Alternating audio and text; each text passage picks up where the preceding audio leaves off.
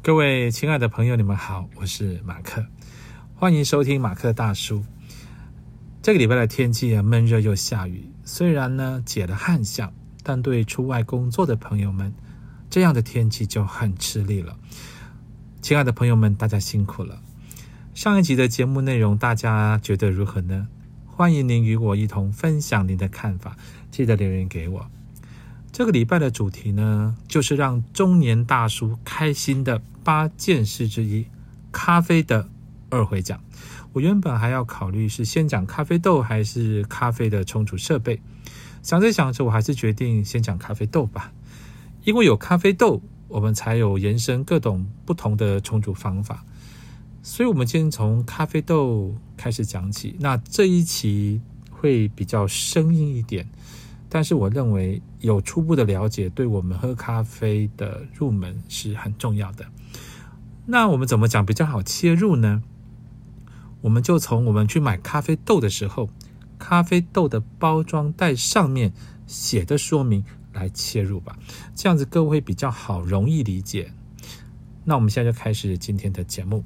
那开始在讲今天主题之前，我们现在谈谈基本的咖啡豆认识，不会太复杂，因为我也没有那么专业哈，就谈基本认知就好了啊。因为比较细的部分、专业的部分，你可以在 Google 上面查到，包括 YouTube 上面有很多的视频啊。我认为你有意愿的话，它是非常非常好的学习。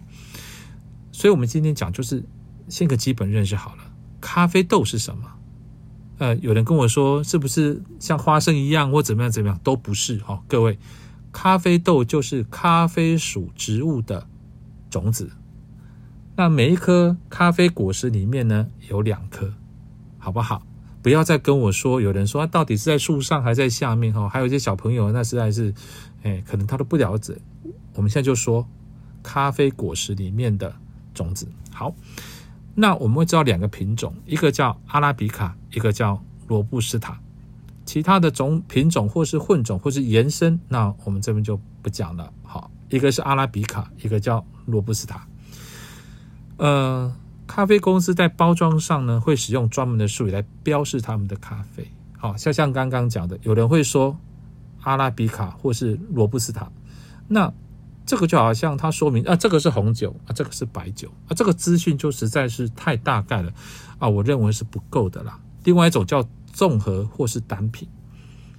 什么叫是综合呢？就是数款咖啡豆混在一起的，然后调配出它的特定风味的，叫做综合咖啡。那单品呢，是出自于单一个国家或庄园的某个地方或某一种的咖啡豆。那综合咖啡呢，它的风味跟品质都非常的稳定啊，是它最大的卖点。单品咖啡就是各地不同的咖啡风情了，但品质有可能因为不同的状况有一点点变化。但真正高端的咖啡通常品质都很稳定。好，那我们之前就现在就进到今天的主题，就是咖啡豆袋子上告诉我们的几件事。如今要找到好的咖啡豆啊。现在就很方便，好前所未有的便利。就算住家附近没有专业的咖啡店也没关系，网络上上面就非常非常的多，很轻就可以买到啊。那冲煮用具也很方便，YouTube 上面有非常多的视频来告诉我们怎么买咖啡豆，怎么冲煮啊。各位也不要觉得很难或是不容易哦，真的非常容易找到资讯。那我们现在来看一看。咖啡豆卖的卖豆子的袋子上面的资讯是什么？好，首先我们买到的时候可能是一个半磅的或是一磅豆子的大小的袋子，那袋子呢就好像啊一个长形的哈，有个封口。那袋子上面呢应该都会有附上单向的排气阀。为什么呢？因为新鲜的咖啡豆在烘焙好之后会放出二氧化碳。那如果没有包装好和密封不好，二氧化碳。没有排掉之后，氧气进去会出现咖啡豆氧化，会变质，那个好好闻的独特芳香就会流失掉。你没有排气在里面，它整个鼓起来也不好。所以它一般正常的店家会给你单向的排气法的咖啡豆的袋子，所以这个排这个袋这个袋子排出氧化碳也不会进入氧气那我一开始买咖啡豆不了解哈，我没有密封好，可以过一阵子之后，咖啡豆的香味就越来越淡。后来我才知道是这个问题啊。第二个就是日期，通常它会打上烘焙完成的日期。那咖啡豆最好的赏味期就是开始煮咖啡的日期，就是烘完的一周到两周，七天到十天。所以这个日期可以让你知道咖啡豆它到底烘完之后过了多久了。啊，因为它赏味期完了之后，它就慢慢慢慢的哦，就没有那么香了，慢慢慢慢就会氧化。第三个就是烘焙度，你这样可以看到，哎，浅焙呀、中焙呀，或是深焙呀，或是浅中焙呀，或是中深焙呀，啊，还有其他的呃烘焙说法，但大部分都是这么讲的啦。这就咖啡的烘焙程度，每一支咖啡都对应不同的烘焙方法啊，这当然没有办法细讲，因为太多了。你可以在购买咖啡豆的时候，就这个部分请教店员，我想他们都会告诉你很完整的说明，好，你就可以理解这只咖啡豆为什么会做中浅焙，因为它有风味上的问题啊，怎么样烘才有它最好的风味？好，在下一步，我们可以看到生产履历，比如说我手上这一包的咖啡豆啊，上面就第一排。就写萨尔瓦多艾曼纽庄园坡旁，意思就是说，在萨尔瓦多这个国家里面的艾曼纽庄园，各位，这艾曼纽不是那个艾曼纽哦，不要搞错，它单纯就是一个庄园哈。哎，对，这个有人会了解我的意思的，就是艾曼纽庄园这个农场所产的波旁种的咖啡豆，波旁种就是阿拉比卡。它下面的一只混呃一只混种的啊波旁种的啊咖啡咖啡豆，那这个边大家都可以理解了吧？对，就是国家名、庄园名，还有什么样种的咖啡豆啊？比如说波旁啊、铁皮卡等等。好，接下来这一行呢就会讲到处理方法。这只豆子是用水洗的方法处理的，那。我我们很多人可能都不了解哈，我们另外讲一小段，就是咖啡豆有分水洗和半日晒跟日晒这三种处理法来让它成为生豆。那生产地各有不同的选择，呃，因为呃地处环境的关系，当然风味各有不同。好，各位可以再多找资料来看这个部分很有趣哈。